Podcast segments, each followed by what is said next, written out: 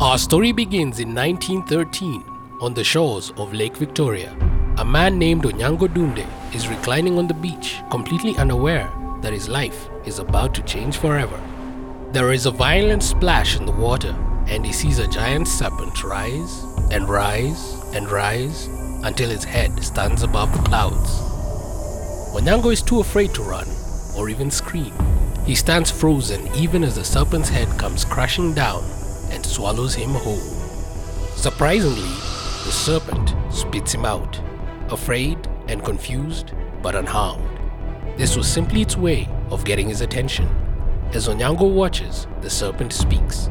It says, I am the god Mumbo, whose two homes are in the sun and in the lake. I have chosen you to be my mouthpiece.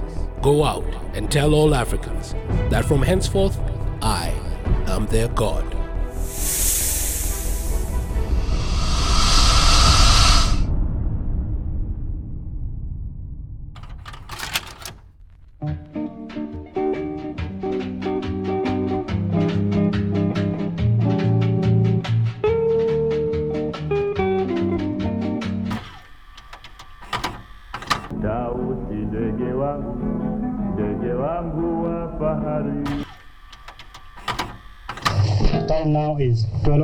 Past 6.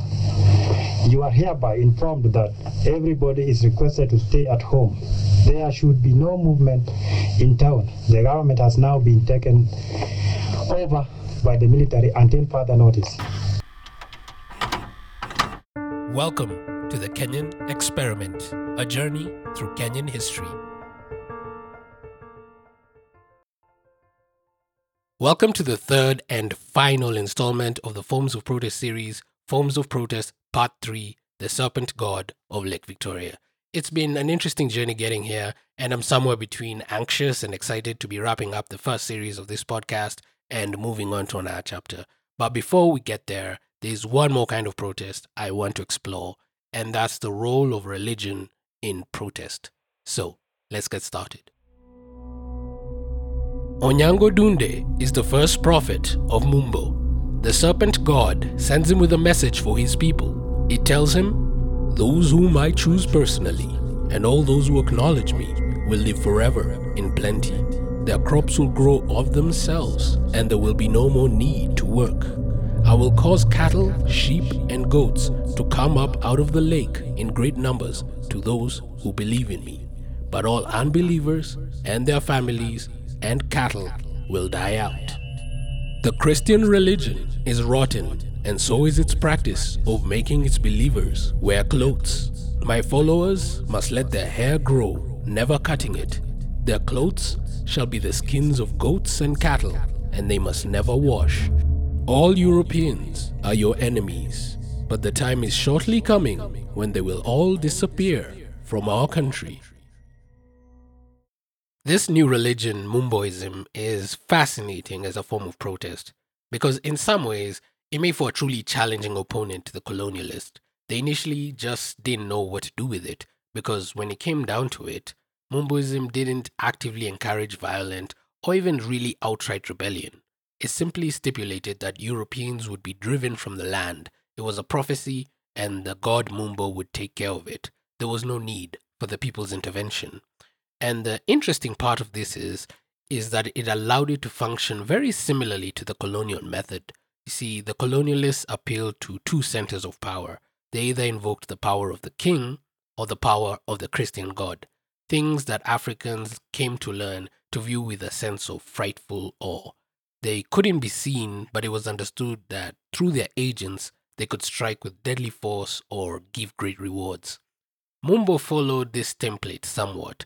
It was an overpowering force who offered great rewards if you stayed close to his prophets, or punishments if you did not. It all comes down to the power dynamics. For example, something that often doesn't get that much attention is the fact that across the continent, the first adherents of Christianity were often people already on the margins of African society. You have your junior wives, slaves, the disabled, and anyone who didn't have much power or the hopes of getting this power. Association with Christianity, it gave them a new measure of opportunity, and in exchange, the missionaries asked for fealty and labor. Now, having converted to Christianity, they were free to evangelize and build their own networks and hierarchies in which they came out on top of other Africans. On the government side, a similar process was happening with chiefs, headmen, and other classes of collaborators filling these roles. In many areas, people who rose to become chiefs did not have any previous claim to such a position or any traditional means to achieve it. So, whether through the Christian missions or the government, both were extremely good ways to advance socially or economically, and this method was critical to the original spread of colonialism and how it accumulated allies. This process wasn't all smooth. Having two centers of power inevitably led to clashes. The mission boys, as they were sometimes called, would sometimes end up in conflict with the chiefs and the headmen. In South Mugirango, this conflict escalated to such a degree that some of the mission boys, in their attempts to depose a chief, would even turn to poison and witchcraft, a fact which really underscores how little their conversion had to do with religion. While the chief would remain, they would succeed in actually killing a colonial headman. All this is to set ground for how Mumboism was received. Both the government and the Christian mission's African agents, despite their differences, saw it as a shared threat. In fact, they were the most zealous informants to the administration of Mumboist activities. This is because chiefs and mission boys required followers to cement their authority and gain favor with their overlords. The Mumboist adepts were doing the same thing, only instead of reporting to the British, they reported to the Great Serpent. The more Mumboists there were, the less followers were available for British agents. Prophets of Mumbo were competition and they were selling a future that the British agents could not truly match. With all that in mind, then, it's not surprising that the first actions against Mumboists would be initiated by African agents, a combination of the religious leaning Africans and the government representatives would take action. In South Kavirondo, a Seventh day Adventist named Okelo Oyugi and his fellow converts would start to ingratiate themselves with the local headman. While the headman would later deny that he had given any express orders, the SDA team would try to violently recruit Mumboists for government roadwork. The Mumboists would claim that Oyugi had tried to use them to do work on his own property. An investigation was carried out and it seriously called into account the truth and validity of the story given by the SDA adherents and the headman, but it was ignored. The district commissioner would have the Mumboists whipped. Mumboism preached overcoming cataclysm for Europeans and those who supported them or took up their ways. Some said that all water would be turned to blood and only Mumboists would have something to drink. Others, the whites and those who wore European clothing, would have their arms severed and be turned into monkeys. Others still, that a strange tribe called the Abachi would arise from the lake and with sharp blades each kill 20 Europeans. Mumbois would not only survive, they would be greatly rewarded. The idea of picking the trappings of government or European religion and government structures to form movements was not something that was restricted to Mumboism. In Kitui, an organization calling itself Serikali would come up and have its own structures that included headmen. In central Kavirondo, there would be a gang under the name of a man calling himself King and having a structure of governors, provincial commissioners, district commissioners, and even police under him. And perhaps one of the most successful attempts, a man named John Owalo would claim that God had spoken to him and asked him to start his own religion. It caused a lot of controversy, but in the end, the Nyanza provincial commissioner would authorize him to start his own mission because he wasn't challenging the government order in any overt way that they could prove. John Owalo would found the Nomia Luo Church, meaning the Luo Church that was given to me, and proclaim himself a prophet. He would reject the divinity of Christ and build his own school that would operate without missionary or overt colonial interference. In his lifetime, the church would have over 10,000 adherents, and it still exists to this day. What set Mumboism apart was that it leaned more heavily into an African mythos and was an extremely flexible religion adapting to circumstances almost on the fly. It's this flexibility which, though it started with the Luo, allowed it to spread like wildfire among the Kisii. So, as Onyango Dunde's fame grew, five men would make a pilgrimage to visit him and pay tribute. They would later also say that they had experiences with the serpent speaking to them and calling them to serve. The experiences, unlike Onyango's, would happen in dreams and visions. They became priests of Mumbo and would be in high demand as witch doctors, with people ascribing various powers to them, including the ability to raise the dead. One of these men was Mosi Auma from Kabondo. He would rise to a level of prominence by becoming the one who would expand the gospel of Mumbo and take it to the Kisii. In 1914, World War I will break out and Kenya will be drawn into the fray. The colonies have an option to stay neutral, but they will choose not to exercise it. Throughout the war, the people of Nyanza will carry one of the heaviest burdens in the colony. They will provide the most porters to the front lines of the war effort. And in September 1914, troops from German East Africa will land in Karungu in Homa Bay and begin their march to Kisii. After the World War, uptake of Mumboism would increase for the next few years. The war created a new perception of Europeans, especially in Nyanza, where recruitment for the war was at an all time high. Porters from Kavirondo would be a major feature on the front lines, with the British soldiers amiably referring to them as Omera. The British administrator, John Ainsworth, would even say, quote, A very large portion of the responsibility for producing porters fell on Nyanza province. It can be said with truth that they helped win the war. End quote. In fact, some of the British war songs recognize their contribution, an example being the following.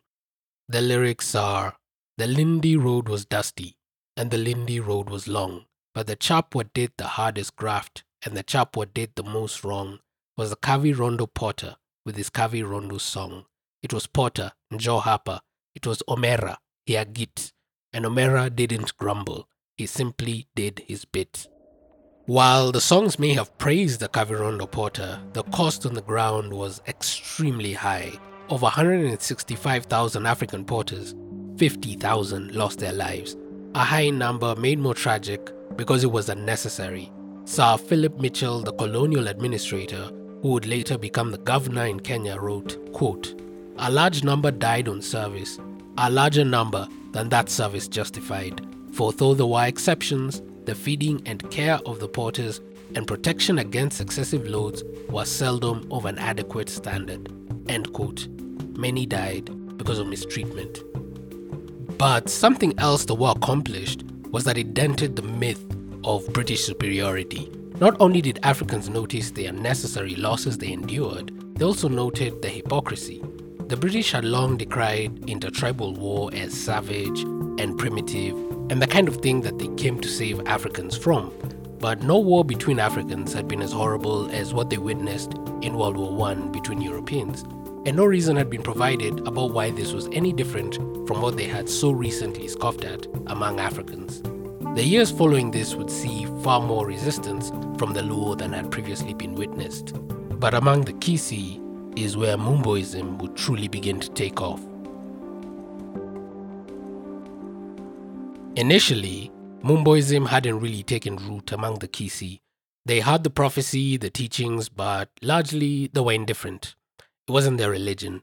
But when the war broke out and it was learnt that the Germans were marching to Kisii, the British evacuated immediately. This unexpected turn of events gained Mosi Auma a great deal of credibility as a prophet. Some of the British had fled so quickly that they left their dinner unfinished on the tables.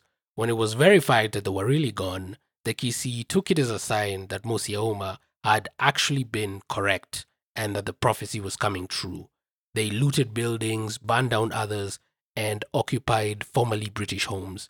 So convinced were they that this was the end of the British domination that even Chief Nyamwamu, chief on Nyaribari location, took part in the looting. When the German troops arrived, the Kisii welcomed them. At this point, the British had already sent companies of the King's African Rifles to combat the Germans from Kericho and Uganda. Now, the Kisii had already clashed with the British twice in 1905 and 1908 and been brought down with overwhelming force. But watching them against the Germans, the British didn't seem quite so invincible. They watched Europeans kill Europeans.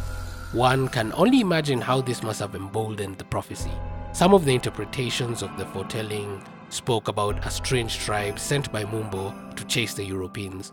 So, witnessing different groups of them fight each other must have had some poetic symmetry. Europeans would be their own downfall. But as this battle went on, there was a little bit of an intelligence problem with the Germans. They didn't have an accurate count of British troops and their movements. So they overestimated the position of the British and they failed to press their advantage and decided to withdraw from Kisii town after taking losses. When the British finally regrouped and returned, they found the Germans already gone. Upon learning that the Kisii had looted and sacked the town, they turned their wrath on them instead. They would steal their cattle, burn homesteads, and eventually execute suspects. When the Kisii retaliated, their warriors were mowed down without mercy. The British considered this another complete victory over the Kisii. What they didn't know was that the seeds of this new religion had only just started growing. As Mumboism spread to Kisii, it would morph to suit the population. The Kisii prophet, Sakawa, who had foretold the coming of the white man, would be incorporated into the mythos. Sakawa had mysteriously vanished after a spirited drink up in 1902, never to be seen again. His return became an important part of the Mumbois creed for some of the Kisii. It was said that his return would darken the skies before the Europeans were kicked out. I personally find Sakawa to be a particularly interesting prophet. Mysteriously disappearing after drinking a lot is not exactly a common origin story for prophets, but he kind of fits the MO of some Mumboists. While it's difficult to sift apart what is just British propaganda and the truth, what seems certain is the Mumboists loved a good party. The cattle given as tribute to priests would be used for feasts. There was plenty of all night dancing, alcohol, and marijuana use. So Sakawa, a prophet who loved his bottle, would certainly have fit right in. Now, the agents of the British watched the spread of Mumboism with great concern. As we said before, its very nature eroded their power, but they were also worried for more immediate reasons. One, Mumboism was discouraging people from working, which affected their labor requirements. Secondly, a lot of Mumbo's teachings tended to attack them directly as agents of the Europeans. By 1918, in Getutu Kisii, the chief Onsongo and his assistant Aoga were getting concerned at the rate Mumboism was growing. Over 200 heads of cattle had been given to the Mumboist priests. Some adherents had started to wear special cloaks, insignia, and taking up Luo headdress. The influence of the priests could no longer be denied. So the chief rounded up 68 followers and took them to the district commissioner, a man named Campbell. The DC tried to send them all to work outside of the district, but the order was later reversed by the provincial commissioner because it was illegal. But this just shows how jittery things were getting in the district. By 1919, the administration was actively keeping a list of prominent Mumbo priests and personalities. In 1920, Chief Onsongo would bring a lady called Bonareri before the district commissioner. She had been asking the chief to give her permission to start a new school that would teach people that they needed to respect the dead or the dead would come back to life. Chief Onsongo was suspicious of her actual intentions and DC Campbell agreed. He told him to keep an eye on her in case she showed any signs of Mumboism. The very next month, Campbell would report that she had gathered a small group of followers and was teaching a form of Mumboism that incorporated marijuana smoking. Extremely concerned, the DC would break this up. But the very next month, Bonareri had started a school where she taught that Sakawa would return and that the white people would leave and the black man was going to rule himself. These teachings and Bonareri herself were rising in popularity. District Commissioner Campbell would report to the administration that practically the entire location went to her school. This is where the administration truly started to take the matter seriously. They cracked down hard. Many of Bonareri's followers would be arrested, making use of the abuse of opiates ordinance. For Bonariri herself, they lined up a medical officer to declare her insane and commit her to a government mental hospital. Because the administration had encountered problems with the Kisii three times already, they decided to be extremely thorough. Prominent Mumbois were exiled to Lamu, including Bonareri's husband and son. The Prophet Sakawa's sons were put under watch. the children of Kisii resistance figures like Morawangiti were harassed, and for good measure, Onyango Dunde, the first prophet of Mumbo, was also exiled to Lamu. While Mumboism seemed to have been stopped, its story was far from over. The first flare had simply been the serpent's bite, and now the poison was slowly working through the system and about to make its presence felt. Mumboism seemed to have been stopped in its tracks, and for a while, it was. For a number of years, there really wasn't much movement. But then in 1927, a number of Kisii adepts and elders started to discourage people from doing communal roadwork. They argued that the Europeans would all be leaving shortly, and thus there would be no need for these roads. So, why participate? Mumbo was finally coming for them. Now, this version of Mumboism had some teeth as far as the administration was concerned, because it actively told people not to do certain kinds of communal labor. It also insisted that no one should pay more than three shillings in taxes. And in Getutu, Assistant Chief Aoga found himself in a troubling and somewhat hilarious situation. A new prophecy started going around, and it stated that the great serpent was coming to destroy all chiefs, but Aoga in particular. And I imagine being condemned by name in a prophecy that's sweeping across the population is not an enviable position. Of more concern to the British, the prophecy also stated that the leader of the sect was eventually going to occupy the district commissioner's house. Such a blatant challenge of colonial authority could not be allowed to stand. The administration cracked down immediately. The sect's leaders were rounded up and an inquiry was formed. It recommended their deportation, and they were exiled to Kipini at the coast. Their followers were also moved to more easily supervised homes, and headmen were instructed to find them employment designed to prevent idleness and rabble rousing. This also worked for a while. There was a lull, but Mumboism proved to be a bit more stubborn than the administration had anticipated. In 1931, there was another resurgence. A locust invasion descended upon Nyanza, and people came to believe that the Mumboists had power over it. Their number started to swell, and so did the number of tributes people would give to them. Once again, they advised people against paying full taxes and started to hold public barazas, a preserve of chiefs and colonial officers. The chiefs in Getutu and Muksero tried to contain this new wave of Mumboism, but in the end, they couldn't really do it. It wasn't until 1933 that the matter truly came to a head. During a sports meet, Mumbois were in the crowd of thousands, but the British administration failed to detect them. In exasperation, every single Kisii and Luo chief joined a delegation and confronted the district commissioner with their increasing concerns about the Mumboists. They told him that not only had the Mumbois been present at the games, but that they had been carrying spears and swords. The DC, finally understanding the gravity, authorized the arrest of 200 Mumboists who had been having a feast and a dance since the previous night.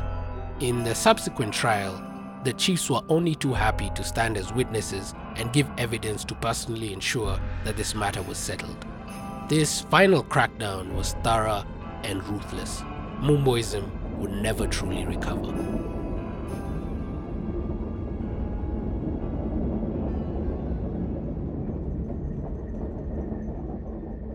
Mumboism would officially be banned in 1954, stemming from fears that in the face of the Mau Mau resistance, another resurgence could be catastrophic.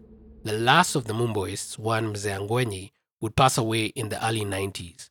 He was still living in Kisii town where a district commissioner had ordered him to move. He was obstinately waiting for the age of Mumbo to come about. As a form of protest, Mumboism shows this thing I've been trying to highlight with this series that protest did not come in one shape or form, and different variations existed and agitated the colonial administration. District Commissioner Campbell would say this of the religion quote, Mumboism is politically dangerous and has therefore to be dealt with severely. Otherwise, there is a possibility of the events which occurred in Blantyre, British Central Africa, being repeated here. End quote. He was referring to the Chilembwe uprising, a rebellion led by John Chilembwe, an African reverend in what is now Malawi that shook the British Empire. For some years in the early 30s, Mumboism halted effective administration in the region. In the words of District Commissioner Buxton, quote, Mumbo adepts have all intrigued against the authority of the chiefs and headmen and deliberately hindered them in carrying out their duties by insults and threats and claiming greater powers. End quote. While not ultimately successful, the fact that fears around the Mau rebellion led to its banning tells us that it certainly had the potential to be so, and the colonial administration knew it. Over the years, many explanations have been offered for Mumbo that the snake was borrowed from older Luo myths, or that the inspiration for the Great Serpent was the waterspouts that can sometimes be seen on Lake Victoria. They are swirling columns of air, mist, and water reaching from low hanging clouds and down to the waters. Regardless of the origin, Mumboism was a very real threat to the colonial administration, and yet another entry in the varying protests that Africans registered in the quest for freedom. That's it for today's episode and for the Forms of Protest series. Join us next time for an entirely new series. You've been listening to the Kenyan Experiment.